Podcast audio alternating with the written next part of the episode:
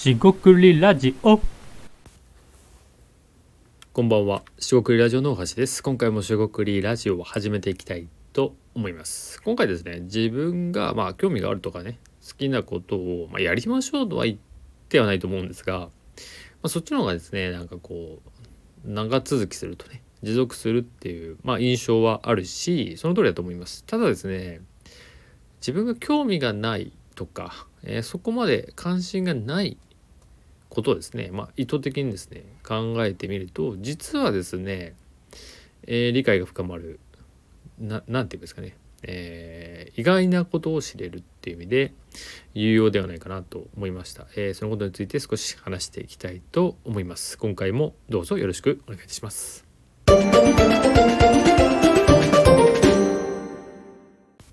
はい、四国ラジオの大橋です。今回ですね、まあ自分が、まあ、興味を持つ、えー持つこととかね、好きなこと、関心があることっていうのは、まあ、まあいいでしょうと。あの、な何かやってると思います。知らないうちに。まあその評価はですね、えー置いておいてですね、えーっと、今回ですね、興味がないとか、えーもっと、えー担当直に言いますと、わからないようなことですね。えーそれをまあなんでだろうと考えていくことが、まあ、実は重要じゃないかなと思ったりします。まあ、例えばですが、まあえーイラストとかね絵を描くことに関して、まあ、僕自身が、まあ、すごい秀逸であるとか得意であるってことは、まあ、全くないんですが、まあ、とはいえですねその絵心がないとかっていう言葉は、まあ、あまり良くないので、えー使ってません。なぜなら習熟するために練習をしてないからっていう理解であって、まあ、それ以上でも以下でもない。でですねじゃあその絵絵を描くっていうことにじゃあそういう、得意さもないしまあ僕がですよ、えーイラストとかね描いてる方漫画とかねいろんな、えーことやってる方いらっしゃると思うんですがそういう人が、えーなんでそのなんだろう、えー自分でそのイラストレーターになろうとかねえー絵が絵を使った何か描くビジュアルを使うような仕事をするのかとかねそもそもその人の、えー仕事に対する感覚っていうのが、えースキルとしてね自分にはないわけですよね僕にはないのでわからないっていうのはあるわけですよ。で、えーその考え方でそこでまあ当たり前なんですが自分ができないわけですよね絵を描くことができない。えーまあ、例えば今目の前にですねアヒルがいるんですがアヒルとしてはぬいぐるみですが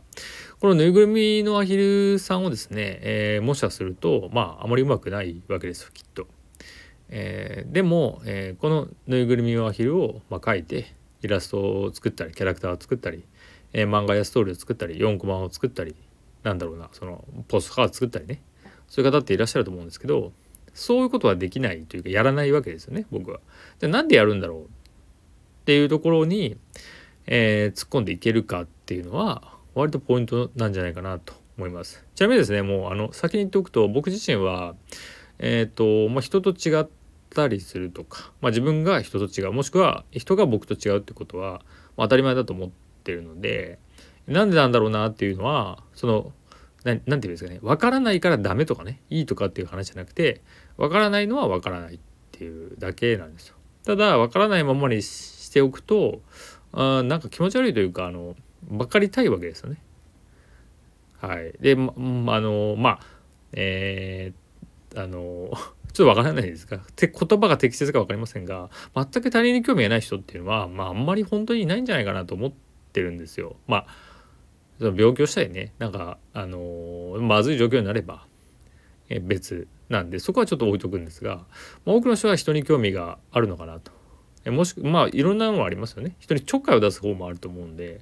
あの まあいろいろあるんですが、まあ、そこを置いといてそういう意味でですね僕自身は人に興味があるのでえなんでこういうふうな行動をとってなんでこのような考え方をするのかってことはまああのまあ、知らず知らずのうちにですねいろいろ蓄積しているっていう感じでもあります。で今回ですねじゃあ自分がわからないとかね興味がないっていうね、まあ、例えば、えー他の例を言うならまあどうなんでしょう？例えば数学とかですよね。なんか聞いてるあなたはどうでしょうか？数学好きですか？得意ですか？まああんまり、えー好きっていう人って多くないんじゃないかなとか思うんですがまあそういうですね嫌われてはいないんだけどなんかよくわからんなみたいな。えー、数学とかね。あと学問とか、えーとね、研究とかっていうとそれ役に立つのっていう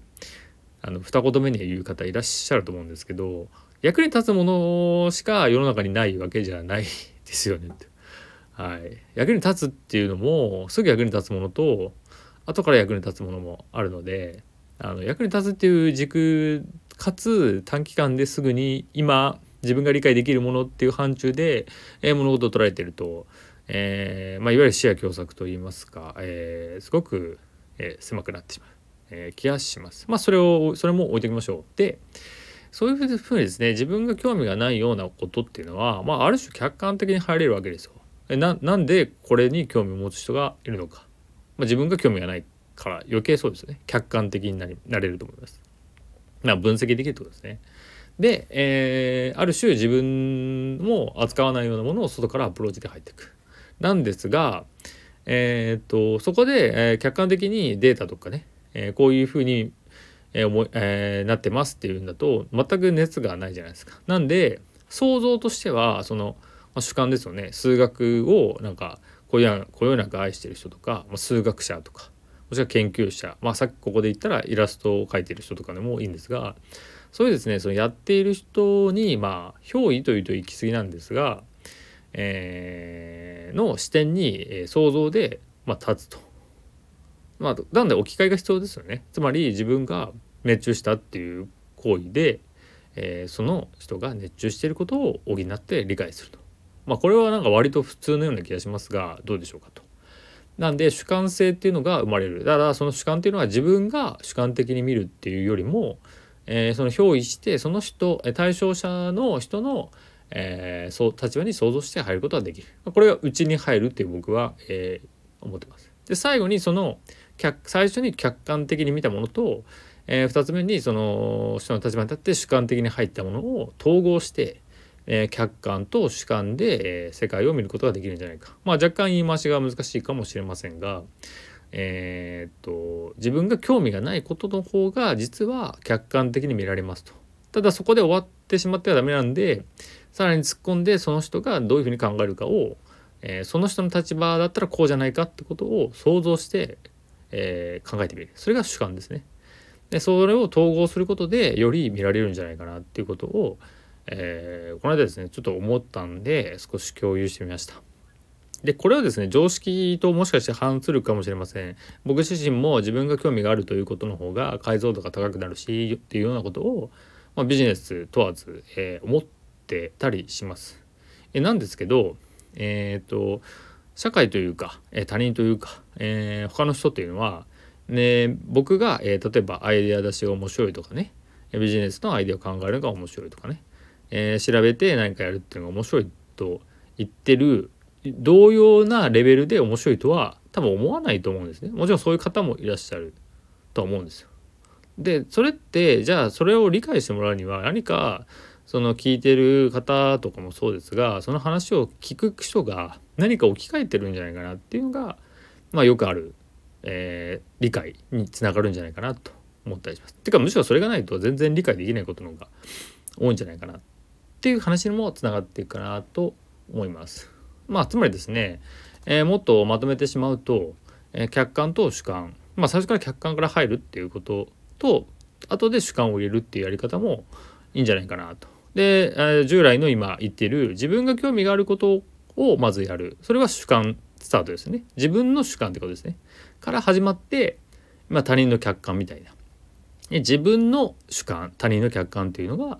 まあオーソドックスな、え、好きを極めていくでえ、それを、え、他の人から見ても仕事になるというか役立つようなものとか価値を生じるものにしていくっていうのがやり方かなと。これはなんかよくわかるようなかもしれません。でもですね今回言いたかったのはえー、っと自分の客観ですね。えー、まあ要は他人の客観かな。えー、いや違う自分の客観ですね自分の客観から入ってって、えー、他人の主観に入っていくそれを統合するっていうようなやり方になるという話となりました。えー、ちょっとですね、えー、まとまってないかもしれませんが、今回は以上となります。えー、時刻ラジオ大橋でした。ここまでお聴きいただきまして、ありがとうございました。以上、失礼いたします。